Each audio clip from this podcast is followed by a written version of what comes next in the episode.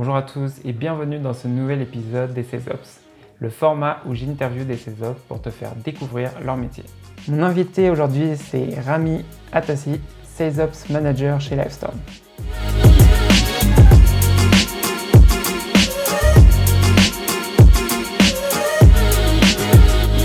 Hello Rami, merci d'avoir accepté l'invitation.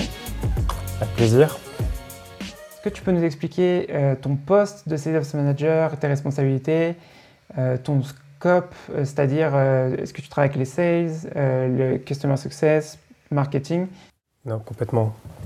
C'est assez, assez, émouvant. Donc moi, pour petit historique, je suis arrivé chez Livestorm fin août, donc il y a quasiment six mois maintenant. Effectivement, je suis Sales Ops, donc rattaché à l'équipe commerciale, auquel chez nous maintenant est rattaché également le CSM, donc c'est vraiment tout ce qui est lié, euh, mon poste, mon scope, tout ce qui est lié aux outils et, à la data en lien avec l'équipe commerciale et CSM euh, ensuite, une fois que les deals sont closés. Euh, mes principales tâches, bah, il y a premièrement tout ce qui est lié au reporting au global, donc de la performance commerciale, de la data en lien, en lien avec les prospects, du cycle de vie tout simplement en fait, d'un lead chez nous jusqu'à ce qu'il devienne client et puis qu'il soit renouvelé et upsellé. À côté de ça, c'est tout ce qui est lié au process, euh, le process euh, vraiment de qualification d'un lead, comment les différentes équipes euh, interagissent et se passent, disons, la transition se fait entre chacune de ces équipes. Et pour terminer, en fait, un peu l'admin de tous les outils et du support en général à l'équipe commerciale sur des, process, sur des, tâches un peu ad hoc de type les aider à remplir des formulaires de sécurité pour les prospects et tous ces types d'activités hein, non directement liées euh, à la, vente et, aux démos, et à la démo. Comment t'expliquerais euh, aux personnes qui écoutent justement ou qui regardent euh, la vidéo ce que fait Livestorm Livestorm, ouais, c'est une plateforme vraiment d'engagement par la vidéo, c'est-à-dire vraiment de gestion de tous tes meetings, internes ou externes, autour de la vidéo. pourquoi je dis autour de la vidéo? Parce que la principale valeur ajoutée, donc comparée à d'autres outils vraiment de communication vidéo, c'est tout ce qui est lié vraiment à l'automatisation des envois d'emails pour s'enregistrer, tout ce qui est lié à l'enrichissement de ton CRM après ton événement, tout ce qui est lié en fait à l'intelligence et à la donnée euh, en lien avec ces meetings-là. Donc ça se veut voilà, une plateforme un peu euh, de, de, meeting en général euh, et avec des use cases qui sont de plus en plus variés en fait.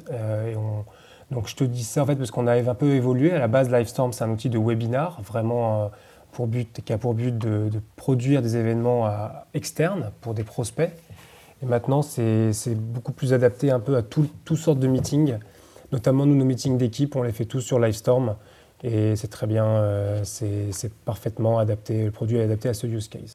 Ah, c'est bien que tu expliques ça parce que justement pour moi Livestorm c'était une plateforme de webinar. Euh, la première fois que j'en ai entendu parler et, que j'avais regardé justement votre site, euh, bah, j'avais vu que c'était une plateforme de webinar mais je ne savais pas en fait que derrière bah, il y avait tous ces nouveaux use cases Ouais, c'est très récent, ça date de, ce trimestre-là en fait. Effectivement. Euh, tout à l'heure, tu as commencé un peu à m'en parler hein, avant qu'on lance l'enregistrement. Donc, euh, c'est par rapport à, vos ventes. Est-ce que vous les segmentez Et qu'est-ce que j'entends par la segmentation? C'est-à-dire, euh, est-ce que vous avez comment dire, une, une, vente complexe, une vente transactionnelle Ou est-ce que vous avez aussi une équipe de, de vente qui est enfin, qui est concentré sur la partie PME, mid-market, grand compte comment, ça se passe de votre côté par rapport à ça? Oui, c'est une question super intéressante et on a réfléchi beaucoup à comment la segmenter, notamment en ce moment. Il y a, deux grandes euh, disons, familles de prospects et de clients par la suite. Les clients qu'on appelle euh, self-serve, qui ont vraiment une vie euh, sans interaction avec l'équipe commerciale. C'est vraiment encore le gros du volume chez Livestorm, au moins 80%. C'est en fait comme ça que Livestorm a commencé à acquérir ses premiers clients. Euh, l'équipe commerciale est très récente euh, dans, l'évolution de l'équipe en général. À côté de ces clients self-serve, il y a les clients qu'on appelle euh, sales-led, donc vraiment qui rentrent dans un process commercial, dans une vente plus complexe, comme tu l'avais dit. Au sein de ces clients, en fait, sales-led, on a deux types, deux grandes typologies. ce qu'on appelle les sales-led yearly, donc des clients qui vont simplement avoir une licence annuelle inférieure, en fait un pack de licences qui est inférieur à 5 sans service dédié par la suite, euh, euh, sans, support CSM euh, vraiment approprié. Ils vont simplement être redirigés vers le support, l'équipe support en général. Et à partir de 5 licences, on a vraiment tout le process de, de, qui se met en place avec un training dédié, un support, un accompagnement vraiment du client dans la prise en main de l'outil et une formation des champions à l'outil. Voilà pour, voilà pour deux mots, en reprécisant bien que Livestorm, c'est un modèle SaaS qui, facture au nombre de licences par, par host, donc en fait par nombre d'animateurs sur la plateforme. Euh, une facturation qui est soit mensuelle, soit annuelle, ou euh, maintenant euh, pour, plusieurs grandes entreprises pluriannuelles, on a quelques contrats qui dépassent, la durée annuelle. Je pense que la réponse va être différente en fonction de, si c'est du self-service ou si c'est du sales led. C'est un panier moyen. Enfin, le panier moyen, il est de combien à peu près? Alors le panier moyen, il est autour de, en, MRR autour de 1000 euros, donc 5, 5 licences pardon, une, licence, disons, en moyenne. Et euh, pour, euh, pour tout ce qui est plutôt côté, euh, côté entreprise, enfin côté pardon, géré par les commerciaux, on est plutôt à 3000 ou 4000. Donc entre 3 et 4 licences en, moyenne. Et c'est un, des principaux objectifs de pousser ce panier moyen, surtout pour, pour tout ce qui est lié à l'équipe commerciale. Ça, tu disais c'est MRR, on est d'accord Donc c'est le, le, revenu non, ça, c'est récurrent. Non, mais en, en, annuel. En, annuel, ok, ouais, en annuel. Ouais, tout à fait. Ça correspond en fait à 80. En fait, la licence se vend à 89 euros par, euh, par mois euh, en, en, MRR. Donc un MRR de 89 euros. Ok, ouais. juste, juste pour la précision. Euh, ok. Du coup, ouais, c'est bien, bien ce que je pensais. du coup, sur le produit self-service, ça va être beaucoup plus bas le panier moyen, mais du coup sur l'équipe commerciale, comme tu disais, bah, l'équipe commerciale cherche justement des paniers moyens, enfin des, bah, des ventes un peu plus intéressantes. Ouais, et une rétention surtout plus, intéressante. C'est quand même un produit qui a par définition beaucoup de churn où des gens mettent en pause l'abonnement pendant les mois où ils ne font, font pas de webinar. Tous ceux qui n'ont pas de stratégie dédiée au webinar, ce qui représente quand même beaucoup de, clients. Euh, on essaie d'éviter ça dans, le côté commercial. Enfin, quand on va vraiment attaquer un client et le, le, le faire suivre, le faire suivre par un CSM, c'est pour pousser l'utilisation et développer une stratégie de webinar euh, dans, euh, au sein de l'entreprise. quoi.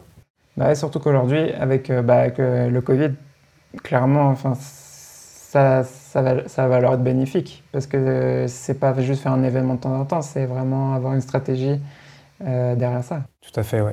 Non, tout à fait. Une stratégie de communication vraiment qui, soit, qui, se, qui se base sur le webinar, qui essaye d'engager de, des prospects de manière régulière sur le temps ça reste le premier use case le plus intéressant et le plus, ceux qui sont pour les clients, disons, les plus euh, satisfaits de l'outil, c'est le use case de lead generation. Vraiment, euh, Livestorm, c'est d'avoir euh, cette intégration avec le CRM et, où on puisse, disons, facilement lancer des webinars, présenter ses nouveaux produits, réchauffer des prospects. Toutes, ces, toutes ces thématiques-là sont des thématiques qui marchent bien. Quoi. Et du coup, là, je vais passer à la question suivante. C'est toi, tu es tout seul aujourd'hui dans l'équipe SalesOps ou Comment ça se passe? Je suis tout seul, ouais. Je suis, je suis, arrivé, donc il y avait une équipe de cinq commerciaux et j'étais le premier voilà, arrivé euh, pour euh, commencer à travailler notamment sur le, sur le CRM. Hein. c'est la, l'outil, euh, l'outil principal par lequel, par lequel les, la, la, data, disons, commerciale est collectée. Et autour du CRM, commencer à, à mettre, brancher des outils pour améliorer la productivité générale. Et j'ai été rejoint assez vite par le Head of Sales qui a un petit peu chapeauté aussi la structure de l'équipe et préparer le, recrutement euh, qu'on a, euh, qu'on a lancé cette année suite à la levée de fonds et qu'on est en train d'accélérer euh, pour l'année en cours. Du coup, tu disais quand tu es arrivé, vous étiez 5 commerciaux, plus toi, et après il y a eu le head of sales. Là, vous êtes combien de commerciaux? Là, on est une 10, plus, plus 5 personnes qui sont donc 5 CSM, qui sont rattachées à l'équipe. L'objectif étant de passer l'ensemble de l'équipe à 30 personnes, donc rajouter entre 10 et 15 commerciaux d'ici la fin de l'année.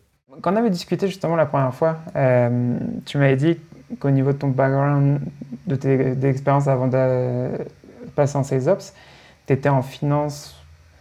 Et euh, qu'est-ce qui t'a fait décider justement à commencer ta carrière en, tant que sales ops? Euh, l'envie vraiment d'être euh, plus d'avoir des pratiques plus concrètes. je mets beaucoup le côté analytique à finance, ça manquait un petit peu, ça manquait complètement de, concret en fait, de voir l'impact au quotidien de, ce qu'on peut faire comme analyse.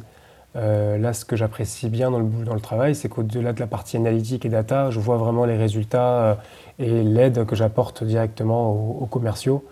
Euh, et ça se traduit par voilà, des, meilleurs chiffres de mois, de, mois, en mois et des meilleurs, des meilleurs trimestres où ils sont plus, plus dédiés à leur travail et, puis et, ils ont une meilleure vision en fait, de ce qui va arriver également dans les, dans les, prochains mois et prochains semestres. c'est vrai que ça, c'est un très bon point ce que tu viens de dire parce que hum, j'avoue, euh, je sais pas, là, comme tu dis, je pense que c'est. Tu t'en rends compte maintenant, mais de voir l'impact de ce que tu fais euh, très rapidement, je pense que c'est assez gratifiant de voir bah, que ce que tu fais, ça, ça a quand même de l'impact parce que euh, c'est pas juste faire de l'analyse et, peut-être que ça sert un jour. Non, c'est vraiment, je fais de l'analyse et on fait des, on implémente des choses qui donnent du résultat. Enfin, je pense pas que ce soit sur la partie CEP, ce soit tout de suite les résultats, mais tu le vois sur le mois suivant.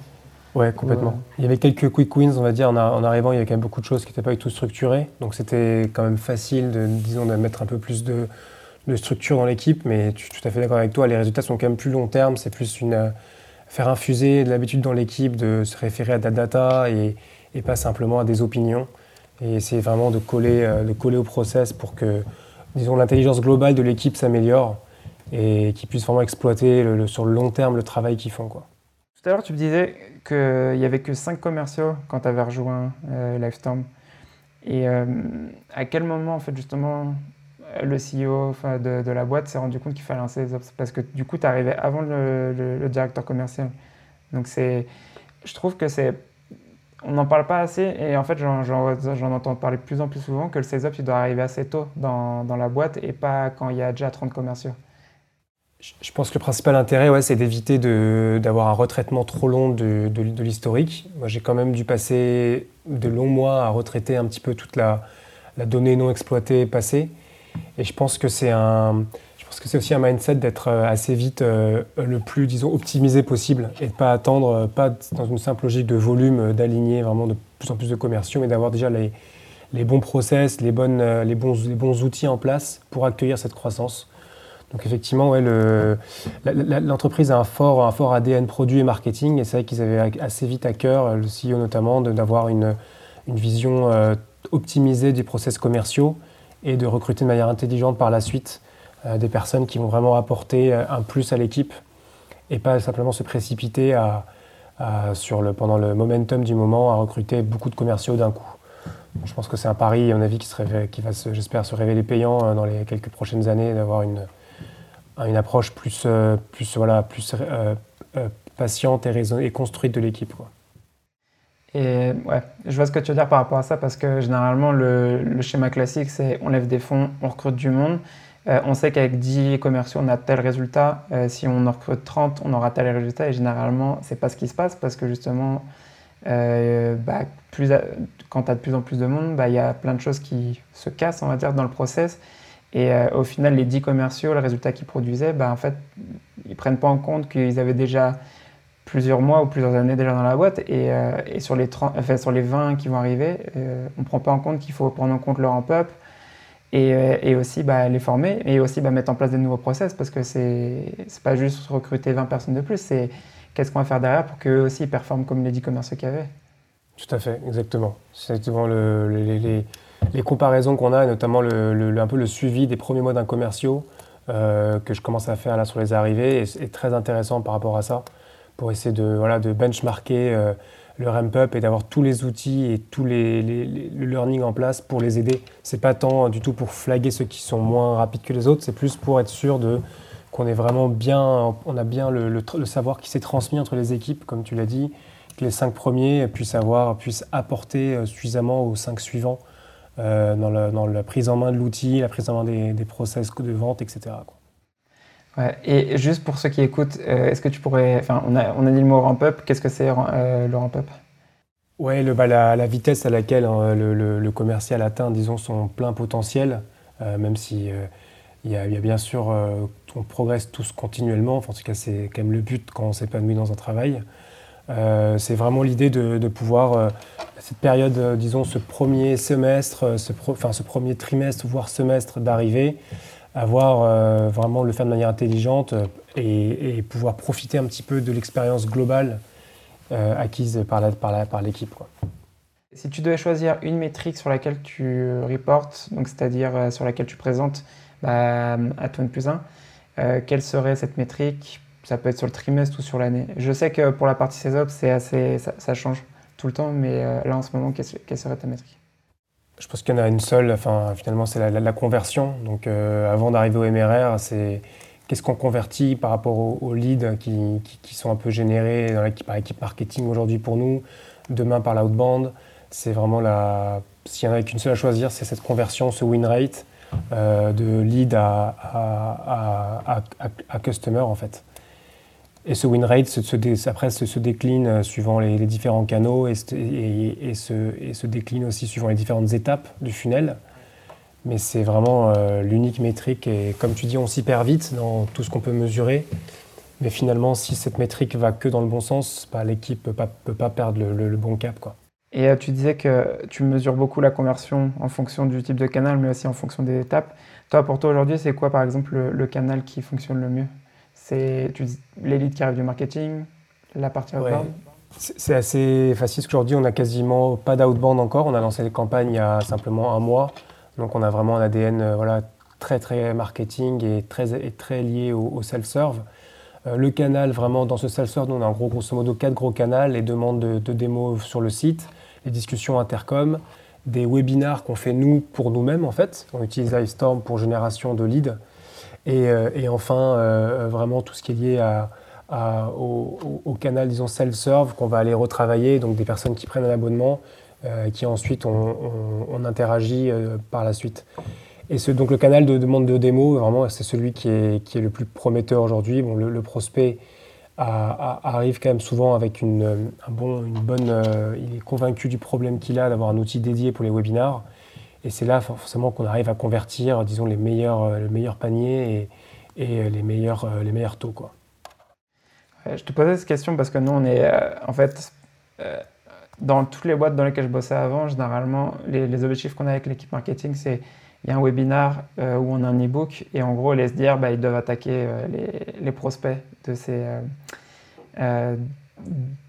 Euh, les prospects qui, ont, on va dire, qui sont des clients potentiels, qui, ont, bah, soit téléchargé l'e-book ou soit qui, ont, qui sont allés au webinar. Mais là, on a, on a arrêté tout ça. maintenant, on se focus vraiment bah, que sur, vraiment sur des prospects sur lesquels on sait qu'on peut avoir en meeting. Et euh, tous les leads qui sont générés par le marketing, généralement, maintenant on n'y touche plus. Là on a fait un webinaire il n'y a pas longtemps, on a eu quoi? On avait 500 personnes dessus. Et euh, l'équipe SDR, elle touche plus du tout à ces, leads-là. Est-ce qu'ils ne sont pas assez qualifiés encore pour vous? Euh, Non, c'est pas par rapport au fait qu'ils sont qualifiés, mais généralement, c'est ceux qui convertissent le moins. Donc, euh, et on s'est rendu compte que c'est, bah, c'était pas forcément productif de faire ça pour l'équipe, et du coup, on a arrêté de leur envoyer. Donc c'est vraiment une démarche d'outbound euh, direct plutôt? Ouais. que vous avez euh, en, se basant sur un ICP, un, un, team typologie de, d'entreprise que vous voulez targeter et, et des campagnes d'outbound derrière. Alors au niveau des process et du télétravail, est-ce que ça a changé quelque chose avec euh, le fait bah, que le Covid ait commencé par, pour ton équipe Et qu'est-ce que tu as mis en place pour qu'elle puisse continuer avant justement?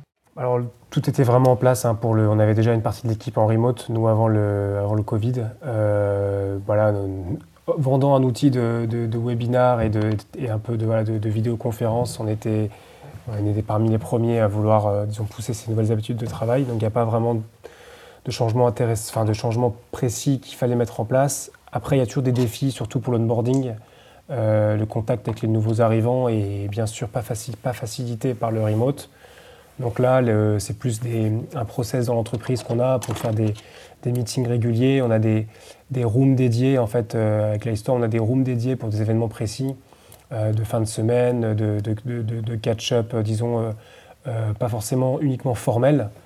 donc c'est tout d'entreprise autour, autour du produit qu'on vend qui essaye de s'adapter à ça.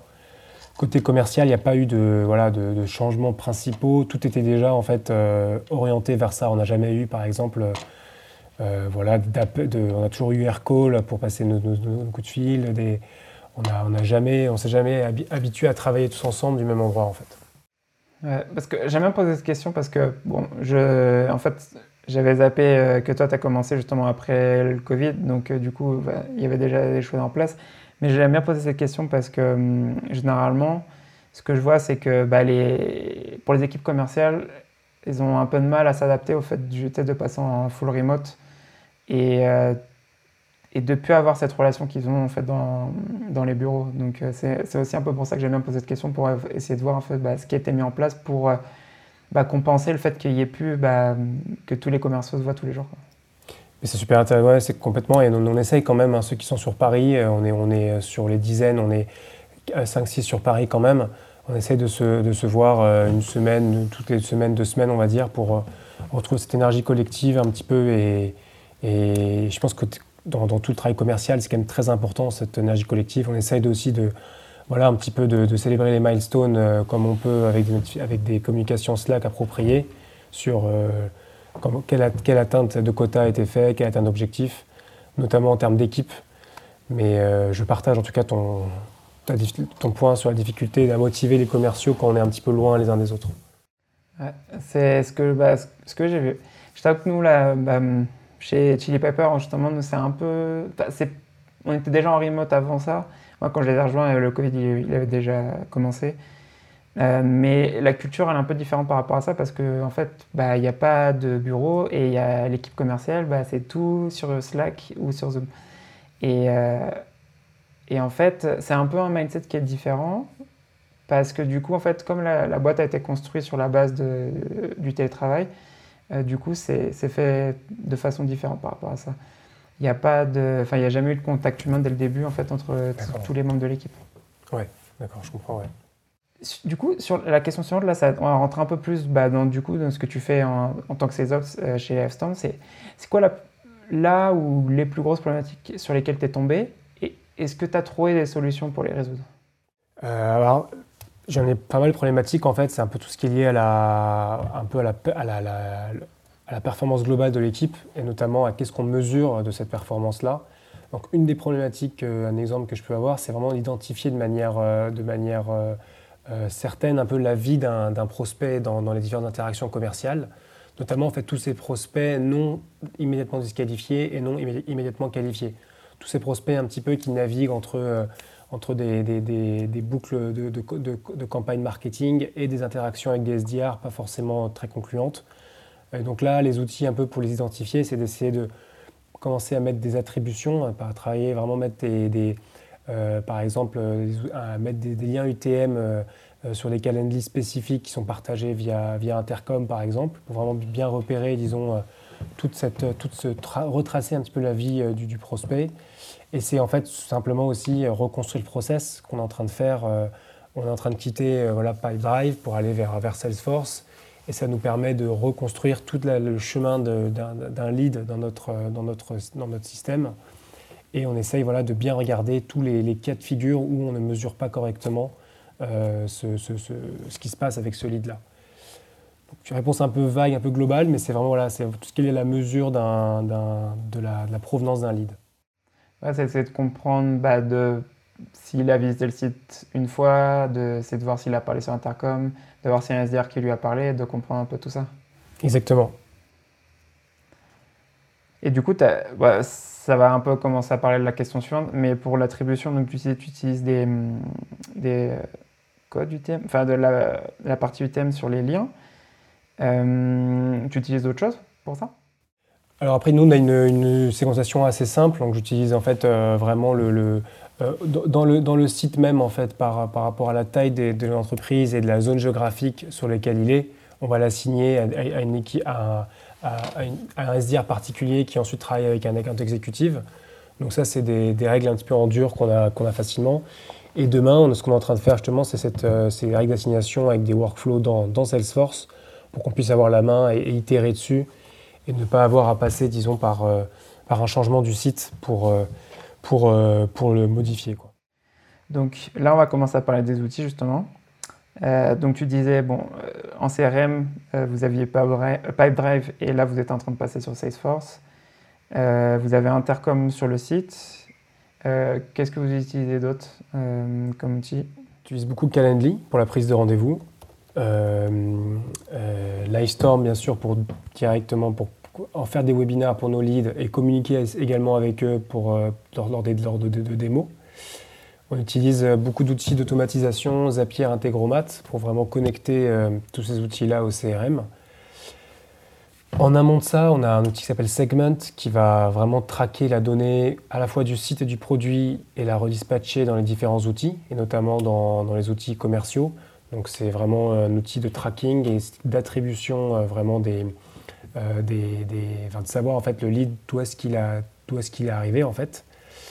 ensuite, des outils un peu plus annexes. autour de ça, on a un outil dédié qu'on est en train de tester pour la rémunération des variables qui s'appelle Amalia.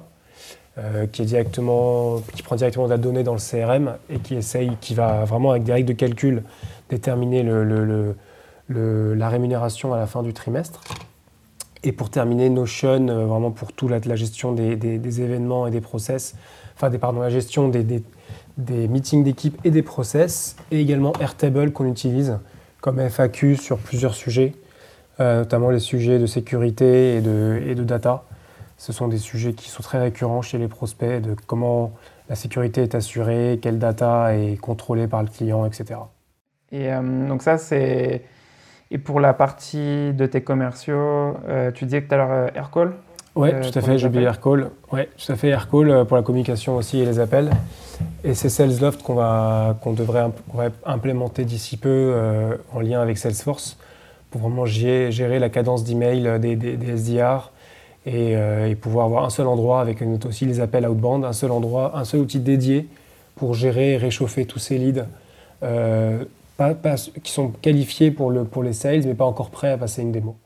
Ok. Et pour la partie euh, justement données, tu utilises, vous utilisez quoi Un Lusher Un Lusher. Un J'ai fait un mélange entre Lusher et Casper. Lusha, Casper ou autre chose? On utilise Clearbit.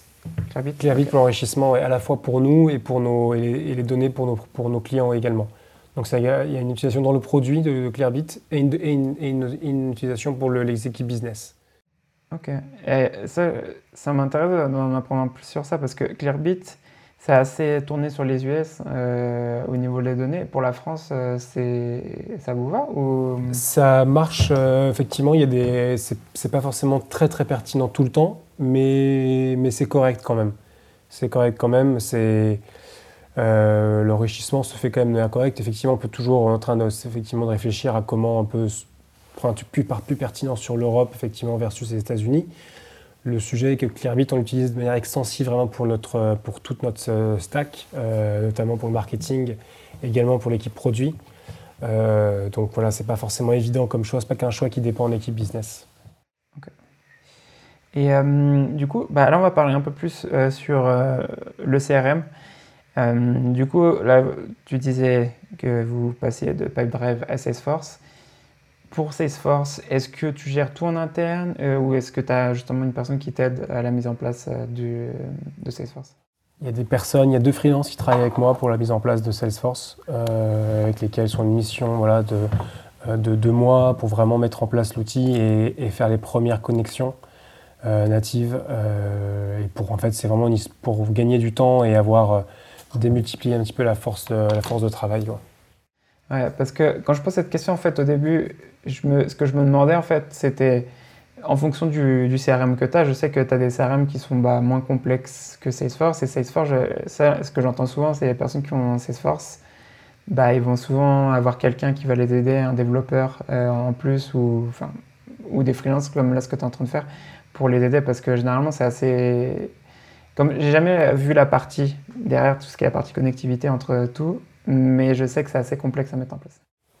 Oui, ça demande du. Effectivement, c'est un outil qui est un comme tu as dit, qui est très performant, mais la, bah, la rançon de ça, c'est qu'il faut vraiment du temps, il faut se pencher dessus, il faut beaucoup creuser la doc, euh, il faut passer du temps à bien le paramétrer, parce que si c'est mal paramétré, c'est très vite le désordre et c'est très vite euh, ingérable. Donc, euh, en fait, c'est un outil qui ne qui fonctionne pas tout seul, Salesforce. Quoi. Il faut vraiment faire des choix forts de, de, de paramétrisation en lien avec ton process et customiser vraiment l'outil comme tu veux. Parce que par, de, base, l'outil il est vide en fait. Il y a, y, y a, un peu rien qui est préconstruit pour toi.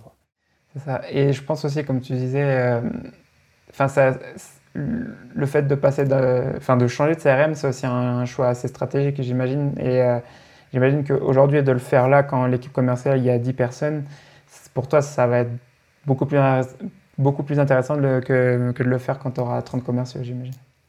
Ouais, je suis d'accord avec toi. C'est vraiment, c'était assez urgent de le faire tout de suite et pas, pas se laisser trop déborder euh, par, le, par un petit peu euh, cette, euh, toute cette data non gérée aujourd'hui. un peu tous ces flots, tous ces flots qu'on n'a pas bien structurés.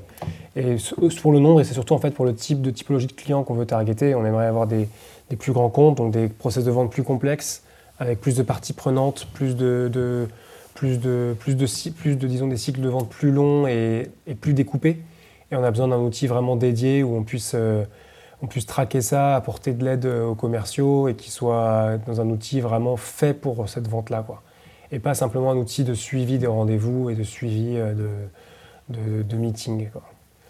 Donc c'était vraiment un choix très stratégique comme effectivement pour la vente d'entreprise.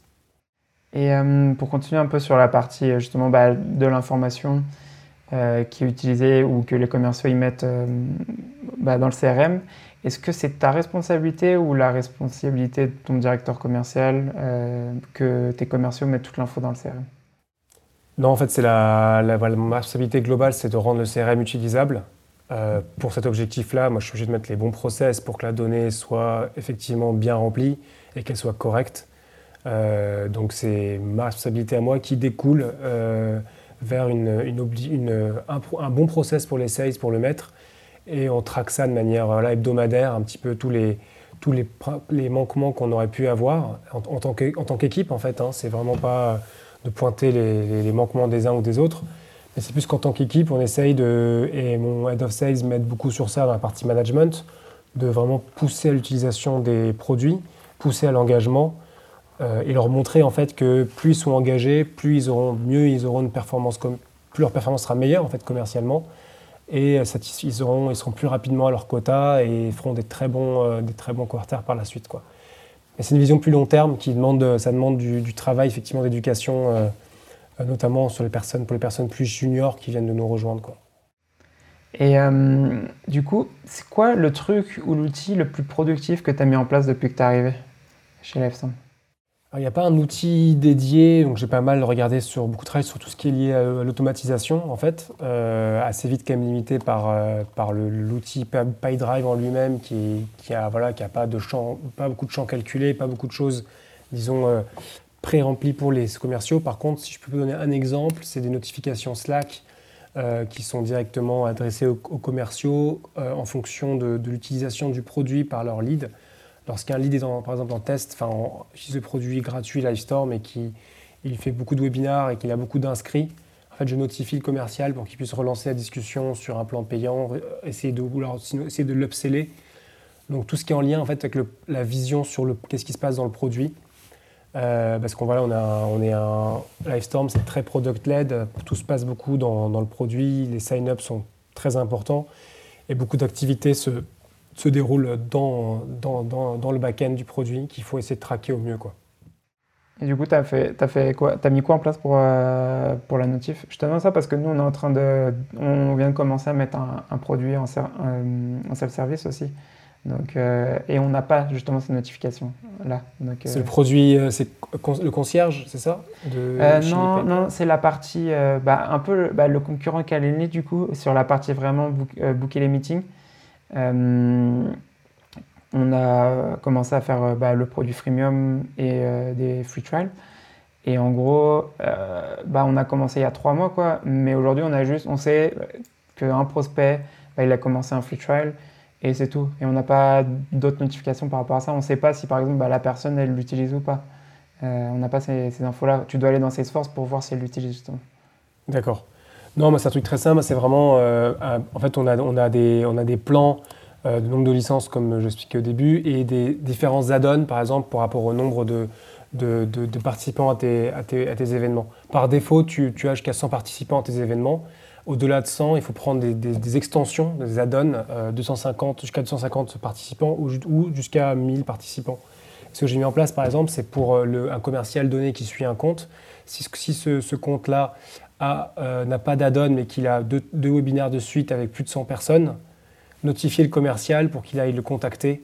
Euh, cette personne-là a utilisé plusieurs fois l'outil euh, de manière extensive, il, dépasse son plan actuel. pourquoi ne pas engager une conversation avec lui pour recreuser son use case et comprendre l'intérêt qu'il pourrait avoir d'exploiter au mieux Livestorm. Donc voilà, c'est vraiment cette idée-là, comme tu dis, de croiser les données produits avec l'interaction commerciale. Ok. Euh, après, c'est la dernière question sur la partie CESOPS, après on va arriver sur les questions de la fin. Si tu avais un souhait et que tu pourrais résoudre un problème, qu'est-ce que ça serait? Euh, alors, il y a sur un, problème, je, je vais un petit peu revenir sur ce que te disais au début, c'est vraiment la, une, vue, une vue simple, en fait, euh, unifiée de, de la création de tous les leads. Euh, c'est lié à mon problème très contextuel du fait que beaucoup de choses viennent du marketing, donc j'ai beaucoup d'interactions nécessaires avec l'équipe marketing grosse pour voir l'origine des sign-up, les demandes de démo, etc. Et c'est vrai que mon rêve, c'est d'avoir un, dashboard, un seul endroit où je puisse voir en fait vraiment semaine après semaine, mois et au, trimestre, d'où viennent mes prospects euh, sans avoir à, recouper 3-4 outils euh, différents. Euh, et c'est aussi pour ça qu'on met en place Salesforce, c'est pour regrouper dans un seul endroit des données de sources différentes. Et donc, on arrive sur la question de la fin. Si les auditeurs ou les personnes qui regardent la vidéo devaient retenir juste trois choses sur ce qu'on vient de discuter, quelles seraient ces trois choses? Alors, trois choses que, pour moi qui seraient importantes, c'est bah, de D'abord, je pense côté sales ops, on se perd un peu vite dans les métriques, c'est se focaliser sur peu de métriques et les rendre exploitables, c'est-à-dire euh, à partir de la mesure de ces métriques-là, en découler des, changements de process, des, améliorations, et rester très, disons, euh, voilà, très focalisé sur ces quelques métriques. Je pense qu'un deuxième point, c'est un peu, euh, ça c'est un peu lié à mon avis, ça se rapproche un peu du travail des product managers, c'est se, se dédier des créneaux de travail de fond et ne pas être tout le temps dans le réactif pouvoir vraiment euh, bloquer ton agenda pour, pour, pour travailler sur ces process à fond et pas tout le temps voilà, être, être en support permanent à l'équipe pour faire avancer les choses parce qu'en fait, voilà, ça, le, support, le support, disons, de manière continue est, très bon sur le court terme, ne permet pas de faire avancer à l'échelle d'un trimestre les, les, tout l'ensemble des process. Et peut-être le dernier, dernier point qu'on n'a pas, pas, pas, parlé, mais c'est pour moi ce qui est important euh, dans des postes euh, non, non client-facing, euh, mais quand même côté sales, c'est vraiment de faire du shadow de temps en temps, des calls, de, comprendre un peu la réalité des commerciaux. Et à partir de cette réalité-là, en fait, on a une vue plus pragmatique des process, on va dire. Ouais, c'est pas juste regarder ton dashboard, voir les données, c'est aussi voir comment le sales fait dans, son, dans sa journée. Bah, de sa prospection, de comment il envoie les emails ou de comment il fait tout son process. Exactement. Exactement. Et comment t'expliques à quelqu'un de ta famille ce que tu fais? Ouais, Je pense que pour moi, j'aide l'équipe commerciale à être plus performante. Donc, euh, l'amélioration le, de, la, performance de l'équipe. Donc, euh, ça, serait, ça, je pense ça se aussi résume en une phrase c'est que je les aide à, à ne plus faire ce qui est pas de la vente donc à passer 100% de leur temps à vendre dans, le, dans un cas idéal, euh, et que tout tourne tout seul euh, à, côté de ça. Et hum, si tu, si tu, devais recommander un de SalesOps ou RevOps pour ce podcast, qui serait cette personne? C'est une personne de RevOps de Easy Movie, Antoine Le Prince. J'avais écouté un, un, de ses podcasts il n'y a, pas, il y a pas très longtemps, voilà, qui est très, une boîte intéressante et avec ils ont mis en place Salesforce aussi depuis un petit moment et je pense qu'ils sont, assez, sont performants, euh, performants sur cette partie-là. Ok, bah du coup, bah, j'inviterai de ta part. Parfait. Bah du coup, euh, Rami, merci beaucoup pour ton temps et d'avoir accepté l'invitation et euh, je te dis à bientôt. Merci à toi, Eric, à bientôt. Merci pour avoir écouté cet épisode du podcast de la vente B2B. Si t'as aimé cet épisode et que t'as appris quelque chose, abonne-toi maintenant sur ton application préférée pour recevoir le prochain épisode. Et si tu veux recevoir plus de contenu sur la vente, j'envoie une newsletter chaque dimanche où j'y partage du contenu que je consomme chaque semaine. On vient de dépasser les 680 membres. tu veux t'inscrire, c'est thecesgame.substack.com. A plus tard